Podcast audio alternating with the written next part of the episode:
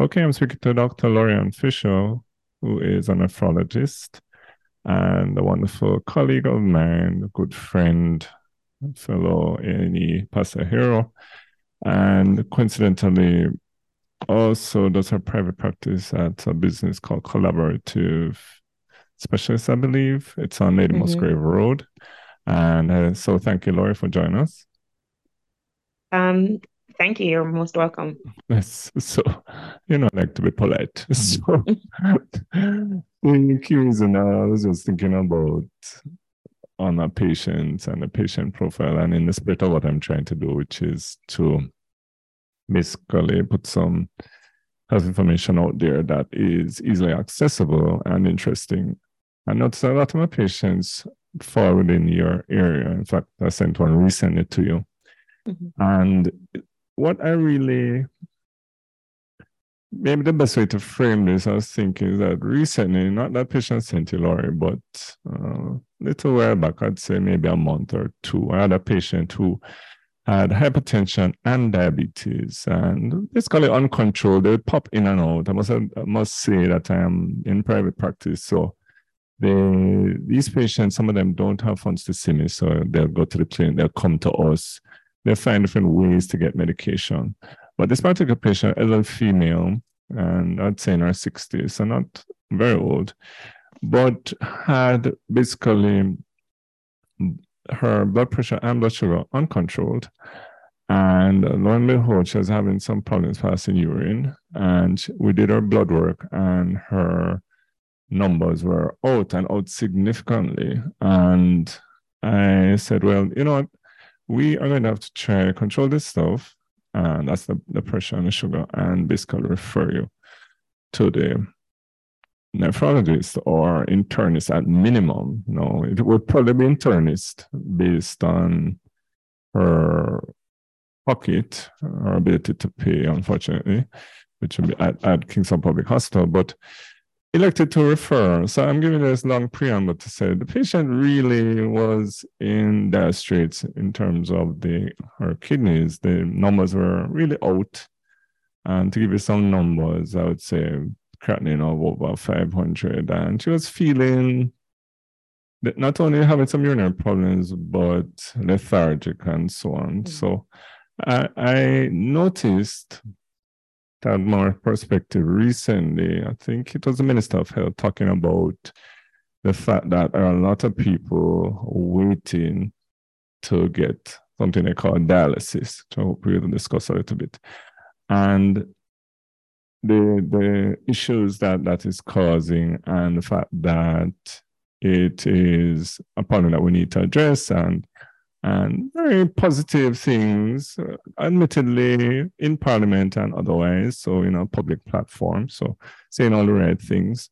So what my question to you Lori, which is uh, i'm asking a very long-windedly. So firstly these sorts of patients be that this, I'm assuming that such a patient would be now considered chronic because I hadn't seen a patient in a while and these numbers are pretty high. How does somebody in your line of work deal with that sort of a patient? One. And two, is there any solution that you can see? Or what, what are your views on what the minister talks about regarding dialysis in general in this okay. country?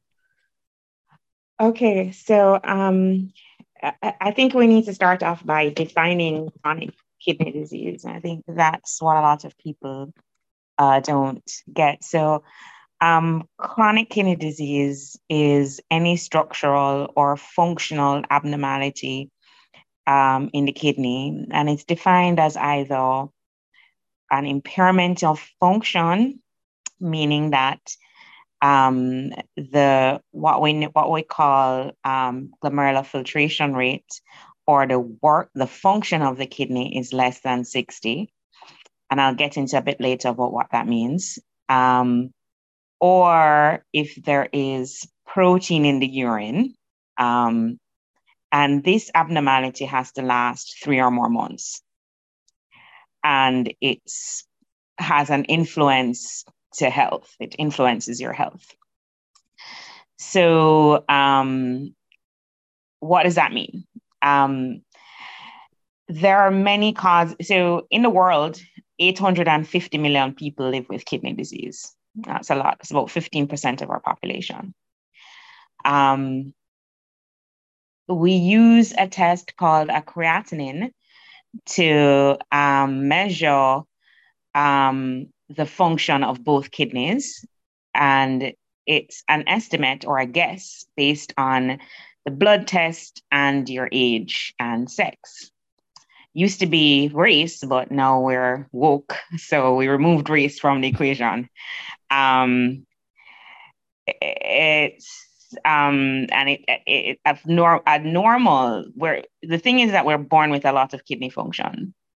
So um, a patient, a normal person has a GFR or a function of about 120 in a man and 100 to 110 in a woman.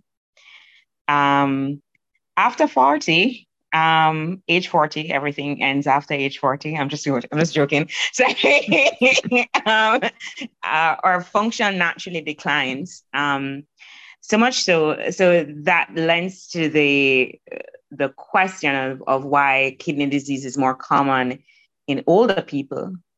So um, when you're 90, your function is no longer 100. It, it's approaching 50 to 40. And that is considered kidney disease or chronic kidney disease. So that's what we need to define it as. There are specific risk factors for kidney disease. So, one, the most common cause of kidney disease in the world is diabetes, right? Um, followed by hypertension. There is some controversy about whether or not hypertension really causes kidney problems, um, but I think this is beyond the scope of this talk. Um, in our population, um, lupus is a really common cause of kidney impairment. Um, there's a condition called polycystic kidney disease, in which your kidneys have cysts in them, um, and you're born with that. It's a genetic problem. And um, sickle cell disease. And what we're finding is that sickle cell trait itself increases the risk of kidney disease. And there's some really good studies actually looking at that. So we actually so the big thing is um, being Black, because we actually have a gene which increases our risk of having kidney problems. So if you imagine a country like Jamaica, we have a lot of risk factors for kidney problems.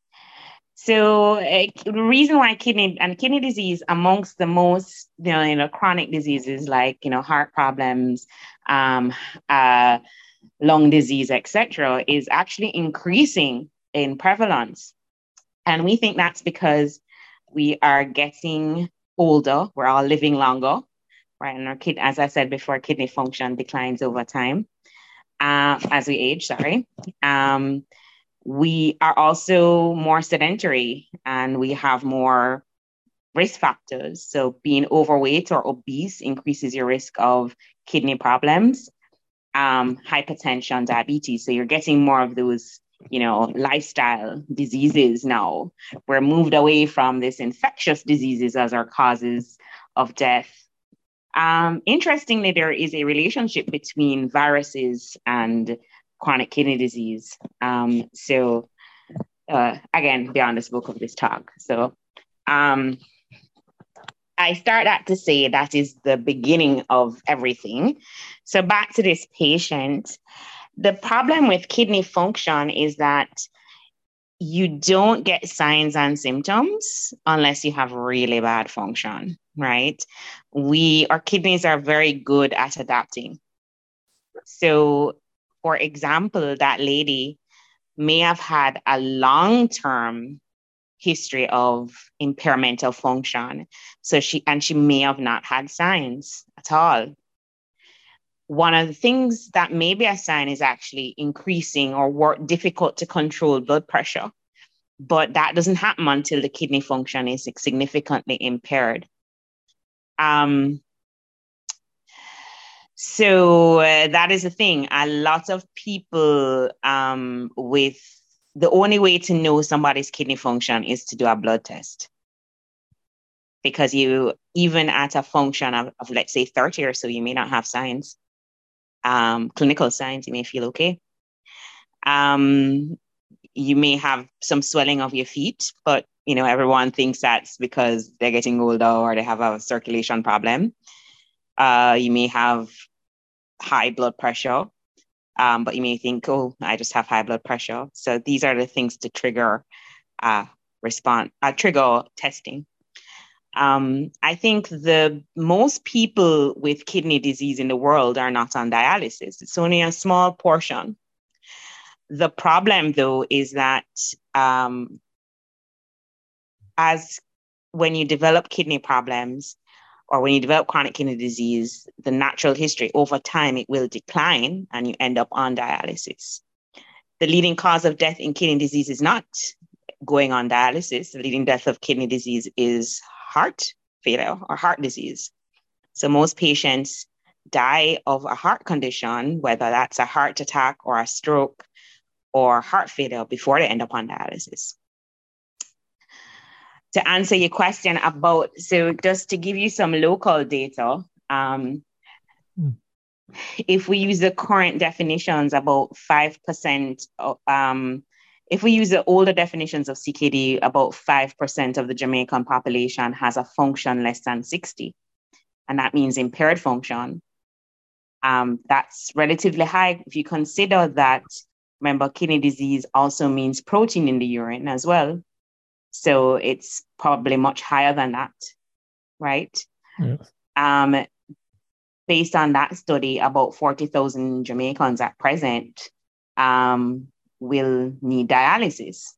Um, they're already at stage the stage where they would need it. So um, if you think about that, there although there are 26 units in the country, only three dialysis units um, are are free to the um, are free. Well, actually, sorry, four. Um, so it's MoBay, Kingston Public Hospital, um, Spanish Town Hospital, and Mandeville Regional Hospital. Um, Mandeville is a relatively small unit, so it's Spanish Town, so it's only those people. And really, standard of care for hemodialysis. So if you were in America or in the UK, you would be dialyzed three times a week. In Jamaica, because of cost, most people can't afford three times a week. Um, they do two times a week which is actually by definition in, inadequate dialysis. Um, and what is that cost, so, Lori? I don't. Uh, I was. So the range for private dialysis is anywhere between what I've seen is anywhere between ten to seventeen thousand dollars per session. Um, so it let's look at the lowest cost. So if you're and you need this session, you need to do it. If most people do it twice a week, that's twenty thousand dollars a week. That's eighty thousand dollars a month, and we haven't included medication in that cost to travel to the dialysis unit, right? Um, and remember the because the kidney affects not just the the kidney itself, like toxins from the kidney, it also affects blood pressure, it affects blood count, um, most dialysis patients are on a number of medications. The average is about 10. So if you add all those costs together, it can be a lot. Um, the, the epidemic of kidney disease is not just in Jamaica. It is not a Jamaican problem. It is a worldwide problem. Um, and there have been projected in based on like in 2020 we did a analysis of the um, global burden of disease and chronic kidney disease is actually one of a very high burden in the world. And interestingly, well, not interestingly, but a disproportionate degree of that burden is in middle income countries like Jamaica. Um, and even in the US, they spend a lot of almost a third of their healthcare budget is on dialysis. So you, you you've said so much, Lori, and it's a lot. I'm just here listening to these numbers, and it sounds quite frankly frightening. That yeah, you know, he uh, to go back to what the minister was talking about. Uh, this is something that we were in it even as a student and I'd say early when I started working, I realized that this was a very big problem because, you know, a few different things. You, it's it, the best idea, even I, th- I think no, and I think this is a reasonable uh, thought that is that you just try prevent. But yeah. some of it, it seems as if it's difficult to prevent. For example, those. So I wouldn't say that at the moment. So I would say that um, some conditions you can prevent, right? Um, you know, a lot of things that we don't like doing, like exercising, myself included, low salt diets, um, all prevent or reduce the rate of kidney disease. So having a healthy diet physical exercise, maintaining a normal weight.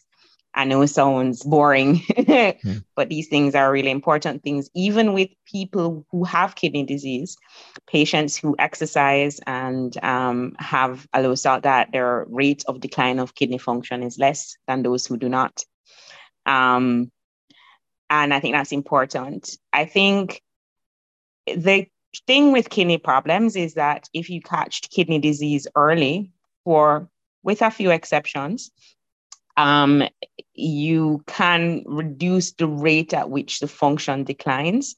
In some conditions, like lupus nephritis, for example, you can treat it if you catch it early. Um, and there are no newer drugs that um, are helpful in reducing that rate of decline of function. So, yes, prevention is one arm, keeping a healthy diet, um, keeping, you know, um, a good, a normal body weight, um, having physical activity, regular physical activity. We're talking about 150 minutes per week. Um, are preventative measures, but at the other arm, it's early screening and um, identification of persons at high risk. So um, one of my nurses, who's a dialysis nurse, always says, you know, know your numbers. So know what your blood pressure is, know what your sugar is, know what your kidney numbers are. Um, and it's a blood test and a urine test, really. Um, and the urine test doesn't have to be a fancy one; it can just be a simple urine dipstick. Um, that was my exact question. Can the dipstick alone suffice? Because the it's um, a challenge to get the patients to do any kind of blood work. So That's... the best, the best. I'll t- start off by saying what what the best is. The best thing is doing a um a creatinine, and if you can, cystatin C, but that's not um going to happen here because that's abroad. But um, and a urine albumin creatinine ratio for albuminuria, right? That's the best. Short of that, a dipstick can pick up. So if you're at one plus urine, you have at least 30 milligrams per gram of proteinuria. That defines CKD, right? Mm-hmm. So if you can't, even if you can't get, and there are problems with dipstick, but even if you can't afford, let's say you're in a government, like, and you, you know, urine albumin creatinine ratio is not available, available and it's something that we should push for in the government as mm-hmm. you know uh, of in government hospitals because it's actually a relatively cheap test. Um and a creatinine. So it's a creatinine and a urea electrolytes and a urine a simple dipstick. Because if you have one plus protein and it's consistent you don't have an infection there's nothing else going on um that you have kidney disease you know, I that, that well, that is heartening because I sometimes I don't know if I have lack of confidence in some of the dipsticks. I, yeah. I don't know, you know, it because I noticed that even when I, you keep it closed, these are these stick like anybody listening to this mm-hmm. that we test the urine with these stick instructions. They I noticed that sometimes, you know, you you would get something that looks like protein, I repeat it and it's not there. I mean, it could be a patient. And that can be physiological. So um, sometimes it depends on when you do the dipstick. It also depends on the concentration of your urine. Um, the the the trick is, you know, what is this patient's risk factor, right? And is the proteinuria consistent? Um, so you we usually say three or more dipsticks that are positive. I mean, if you're concerned that you know this person continues to have proteinuria, um, you can quantify it on a 24-hour collection to see. But if someone, you know, you come to their office every time and they're two plus protein each time, then I think that should prompt you to check to see if there is the amount of protein in the urine. Okay. Well, so if we if we get say to use a hypothetical, no, if we get somebody that has something like that, I send them to the lab and they're put through a number here. Of the labs use 120, could be 124. If the patient is like, for example, 130, what to do at that point? Is 130 that... milligrams in 24 hours? No, I'm talking about the excuse me, the creatinine. The oh, the creatinine. okay. Yeah. So I think what's important is that how old is this person? All right. So I saw somebody like this recently, and that per- that person was in their thirties. 30s. Right. So at uh, um and is this a muscular person or or sorry, male or female muscular person? Male, medium build, and okay. no other risk factors I was aware of. He just did the. So this is the problem with creatinine testing. So creatinine is a measure of your muscle. Um, so uh, it's not a perfect test to estimate function because that's why they have EGFR on it. Um, you know, it's an estimate, it's a guess. Um, that being said, it's kind of like a two edged sword because Black people are at higher risk of kidney disease. So, what to ignore, what not to ignore. Um, at 130 at age 40, that sounds a little high. His, if you take it into context, his GFR should be about 90. At 130, it's about 50, about 60 something. Yeah. So um, I would check to see for him, does he have other evidence of kidney damage? So does he have protein in his urine? Um, does he have a high blood pressure? Uh, the other thing that I tend to look at as well is uric acid. Is, is his uric acid high? Because that also gives you a cardiovascular. Uric acid, in my mind, I mean, one thing is that when your kidney function is impaired, you can't get rid of the uric acid, so it builds up. And the second thing is uric acid is kind of like a marker of kidney, well, marker of cardiovascular disease. So people who have high uric acids are more likely to die from heart problems. And for patients with chronic kidney disease, that's the big thing that's going to kill them. And the reason for that, could you explain that? It's not clear. Um, oh, we're not okay. sure why people with high uric acids tend to die um, earlier, when you compare people with normal uric acids to those with high uric acids, they're more likely to have a heart attack, they're more likely to have heart failure or a heart problem. We're not sure why. Um, it, eh, we're also not sure if treating it makes a difference. Um, so the guidelines on that, unless you have a risk, unless you have like gout or something like that, you should treat but um, even in progression of kidney disease, it's not really clear. But I think those that's a separate question. Yes. Um, I think that you have to. It, eh, it, eh, yeah, the judgment about creatinine is um, measurements. Back to your original question, mm-hmm. depends on the patient in front of you. Um, and sometimes I think what's best as well is um, trying to stratify what is cause what is causing this because maybe that person with that creatinine of 130 may actually have polycystic kidney disease um, and so you know maybe we need to check his do an ultrasound of his kidney to see you know um, I I think sometimes we and it may also just be nothing. It just may be that his creatinine is 130, and the 100 the creatinine is not a good measure. But I think sometimes in our population where we have a lot of high risk people, it's probably better to kind of jump on it when possible. Excellent. So you mentioned something, Lori, that I just want to just sort of interest because I do meet patients with with lupus in my practice and um you know West Rural St. Andrew in Stony Hill there. So And every now and again, I do meet the, pe- the patients with lupus. They're saying that our rate seems to be a little higher compared to the world. Um, I think that so we're going to be biased again. Black people with lupus, their kidney disease, so their their kidney disease is a little bit more aggressive than other people. Um, although as much as race is a social construct, um, it does influence lupus. So first, I'll start off by saying that kidney disease in lupus is really common throughout the world. So 60% of people who have lupus will have some sort of kidney disease in their lifetime. That's about two thirds of them. All right. So um, that's the first bit.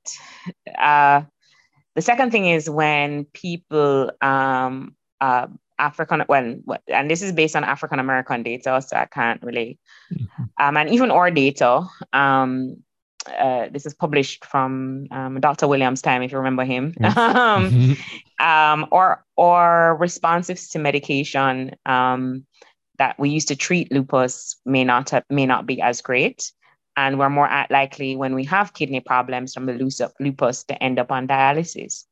The problem is that it's not clear whether or not is it that we're not catching them early enough, right? Because in mm-hmm. lupus, in order for you to have a good response, you have to be early in your treatment, right? So time to treatment is a really is I mean now there are more recent studies looking at this. So time to treatment is a big determinant of whether or not you're gonna get better from the lupus, um, the kidney affect the kidney problems from the lupus. Um, uh, the, the, problem I've had with managing a lot of lupus patients locally is, um, you know, medications can be very expensive. And the drug that tends to work in Black people is a drug called Cellcept or mycophenolate mofetil, MMF. Um, and that can be quite expensive. And for lupus, nephritis, because of the degree of inflammation, so sorry, lupus nephritis means kidney disease involving the uh, lupus, you have to treat for at least three years. Um, it's kind of like we say remission, lupus is not cancer, but um, you try to in, to to get a remission, meaning resolution of the protein in the urine, resolution of the blood in the urine, resolution of the worsening kidney numbers, um, and usually you treat for three years. And the cost of that drug can local. be high. Um, I know, I know that we have it's covered. Lupus is now co- partially covered by NHF, so yes. it still covers it, but it's still pretty high. You know, um, I I'm not sure the cost, and I'm I'm I'm gonna be misquoting, but I know my patients have told me in the public setting that you know it's been it's really expensive.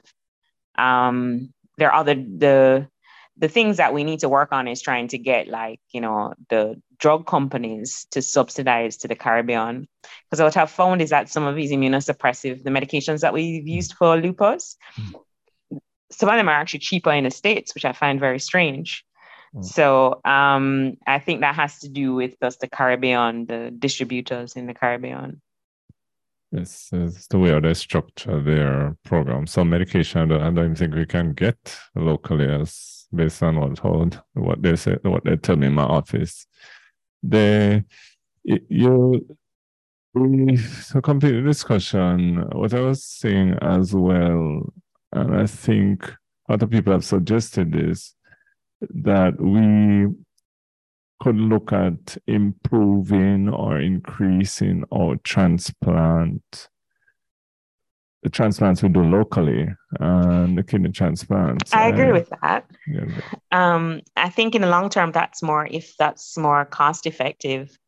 Um, uh, the the so transplant does too. So what we call treatment of um, end stage kidney disease, which means that your kidneys are not functioning at all, um, a function of less than 15%, one five, um, mean um, the treatment of that is what we call renal replacement therapy, which means either dialysis, um, which most people know as hemodialysis or blood dialysis. So you go on a machine that takes blood from you, cleans it, and gives it back to you.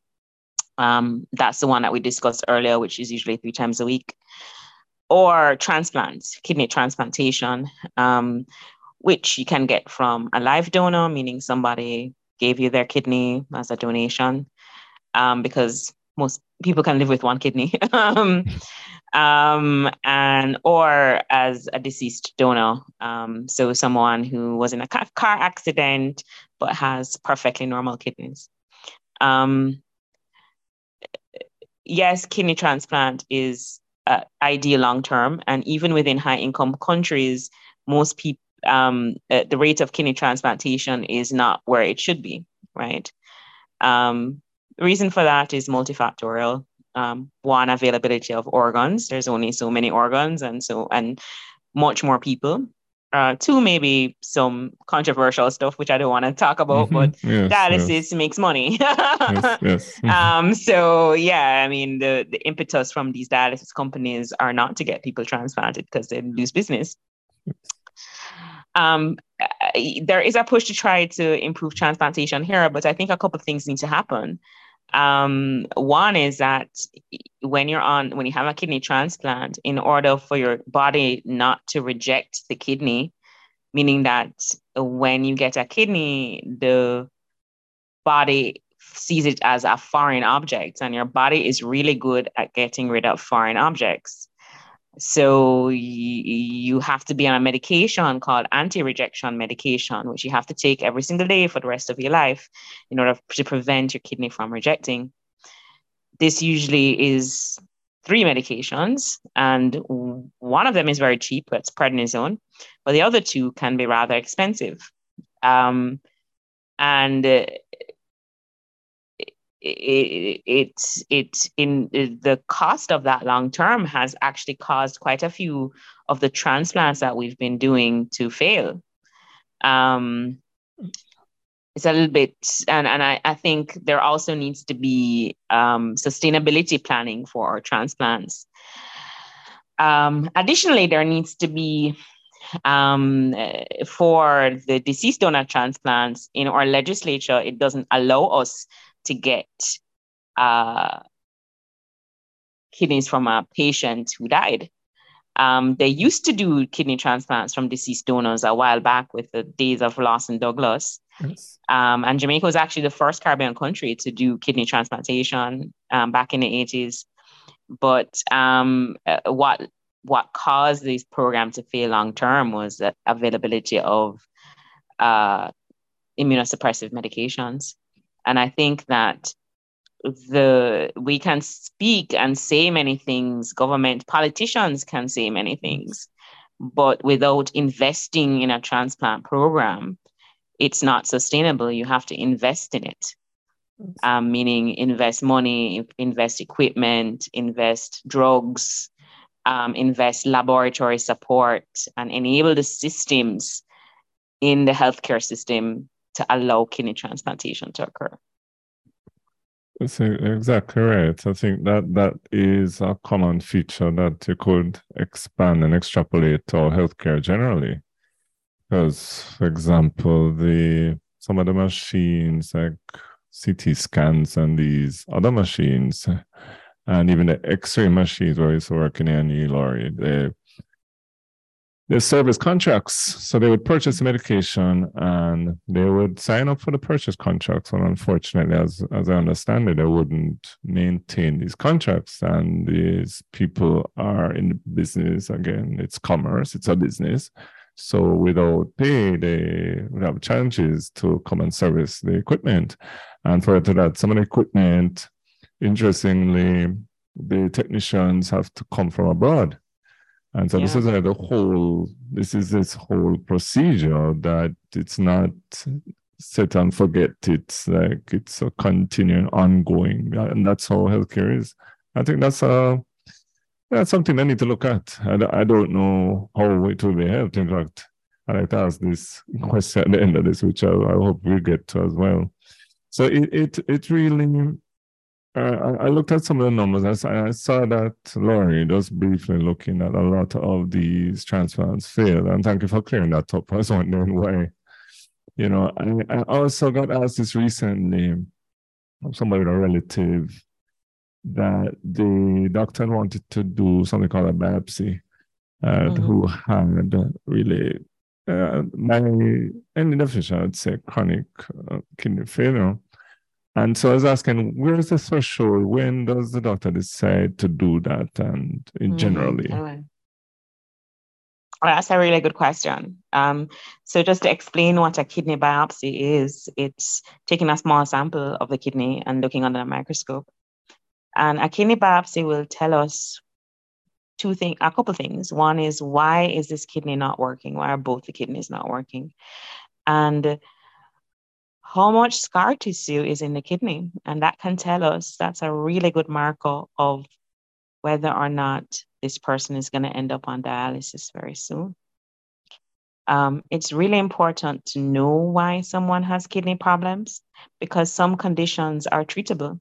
Um, so, if you give, for example, if a patient has lupus, um, or if a patient has protein in the urine, a lot of protein in the urine, and they have a condition called membranous nephropathy, um, we can give them medication, and the protein in the urine and the kidney function can get better. Um, so, the indications for kidney biopsy is one when we're not quite sure what's causing the kidney problems. So they don't have traditional risk factors um, or um, in specific disease conditions like lupus, where there's protein in the urine, uh, kidney biopsy is needed to know how the lupus is affecting, how is lupus affecting the kidney. Okay. So, okay, so to, to sort of clear up the diagnostic conundrum so that you can address it if possible. Mm-hmm. Okay. So, you know, the one mm-hmm. other thing too, um, certain conditions recur in a kidney transplant. Um, uh, so example one, maybe even if you are not able to treat the condition, it's important to know why the person's original kidney failed, because one of the reasons that new kidney can fail is because whatever caused the kidney to fail in the first place can occur back in the new kidney. Oh, so uh, so many follow-up questions here, but I notice time is getting away from us. So I think, uh, and again, I thank you for joining me, Lori. The, I guess the the the, the best way to ask this, and I suppose uh, we can just go to this now. And since we, we mentioned briefly a little earlier, the we are living in this wonderful country with all this wonderful medical talent and people like yourself and all of these wonderful individuals and in my opinion medics and nursing and others and mm-hmm. i always ask people I, I do think that our healthcare system could be better on many levels i mean objectively so so in your oops in your estimation i'm sorry about that yeah that's no no problem no problem yeah. so so my question is how do you think we could improve our healthcare uh, generally any thoughts in your area and generally Oh wow, that's a loaded question, Rand. I said, you know, I was going to leave it a little longer, but I said, you know. oh wow. I think healthcare needs organization. I think it needs because I ultimately and the problems I've worked at different hospitals in Jamaica. I've worked at Sav Hospital. I've worked at KPH. I've worked at UA. I've worked in health centers. Uh, the common denominator is just a lack of healthcare organization and administration. Um, eh, we don't, uh, you know, what is our healthcare budget? How is it assigned? Um, who maintains the equipment? Who uh, maintains, um, who follows up on our medical conditions? You know, how many surgeries do we do per year? How many breast cancer surgeries are we doing? How many people are on dialysis? These are questions that we don't have the answers to and that's a shame right because then how how can you track a condition um, and know what is needed for each condition if you can't um, if no if there is no I want to say if there's no accountability. So I think the problem is twofold. So there is no management and no accountability. And that is where it needs to be done. Um, uh, we have shifted from a population of non-communicable and I mean sorry of of, of infection. So we're not infections are no longer well except for COVID recently, but yes. you know uh, infections are no longer the leading cause of morbidity and healthcare utilization, right? Or malnutrition. Malnutrition and infections are no longer causes of healthcare utilization. Those usually had short stays in the hospital and were not chronic follow-up conditions our predominant problem, leading cause of death in Jamaica is stroke. um, so um, it, that points towards, you know, primary and secondary prevention. Um, so making enough staff, enough resources in health centers, you know, making sure that people don't use the accident and emergency as a clinic. making sure people have access to good primary care because our healthcare centers are overrun, right? And um, having also, um, you know, timely, maybe better relationships with the medication companies or the drug companies, because I think sometimes the the the over um, they can get overall. I mean, I, I get that a business needs to make money, um, but I think that they could get more out of the high pharma the pharmacological companies. Um, that's one aspect. The second aspect is that we have a huge brain drain. So um, nurses, uh, we can't have a healthcare system without nurses, and nurses are leaving in droves.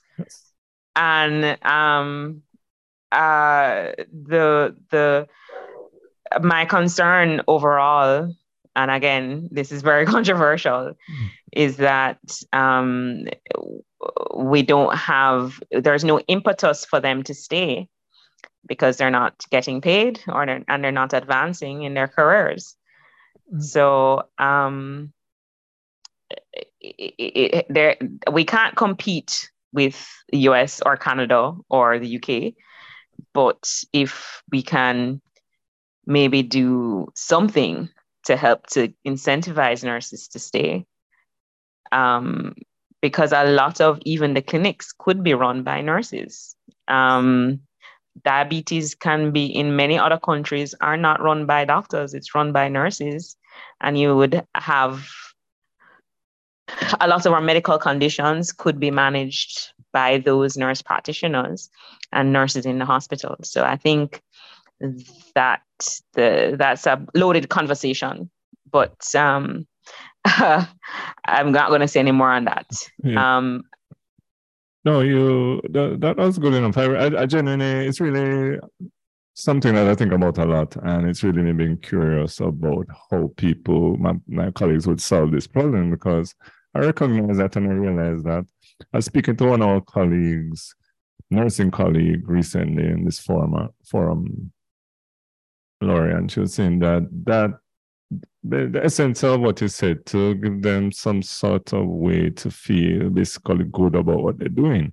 So you mm-hmm. won't give more funds, but maybe you'll give benefits. Maybe you will actually advancement, career advancement can occur because you could be trapped in not trapped, but you have further aspirations of doing something wonderful with your registered nursing, and you basically you will have very a great difficulty advancing into do a course mm-hmm. in the nurse practitioner, nurse anesthetist, or now if you can come up with funds, you can do it yourself. And then the next step after that, usually when you reach that stage mentally, they'll say, Well, Jamaica, it's been fun. I can't really take this anymore. And that's that. Yeah. And I think we frustrate a lot of people. It's not necessarily a financial problem, it's a upward mobility problem. Um, and we we frustrate a lot of people because of that. Yeah, so it's like everybody wants to the same things in life to improve, and not only financially, just to feel like what you're doing you're advancing, and it, it's really it's it's it's it's it's a great cause of concern, and and even as I understand it, I was talking to another one of our colleagues, Lori, and she was saying that a lot of our colleagues who can't do what you did, which is so wonderful, and to just repeat that you, you, you what you, there a path us as doctors we can do some further studies and basically get to train abroad. And if you so desire you can actually stay there. So it, it so some people who have a desire to migrate some of our colleagues have been doing a nursing course. So that's, find that an interesting path and because as of right now the nurses are highly you know sought after. And mm-hmm. so they so that's that's an interesting one you know it, it's it's so and that is a doctor who probably could be helping out in some way in this country so. And if you want to look at it even broader a lot of these people train at university of west indies that is still subsidized so no matter how you pay your scholarship or otherwise, it is still subsidized. So it's it's it's um it's something that I think they really need to work on and and this is why you know and that's this is really the the reason for this question you know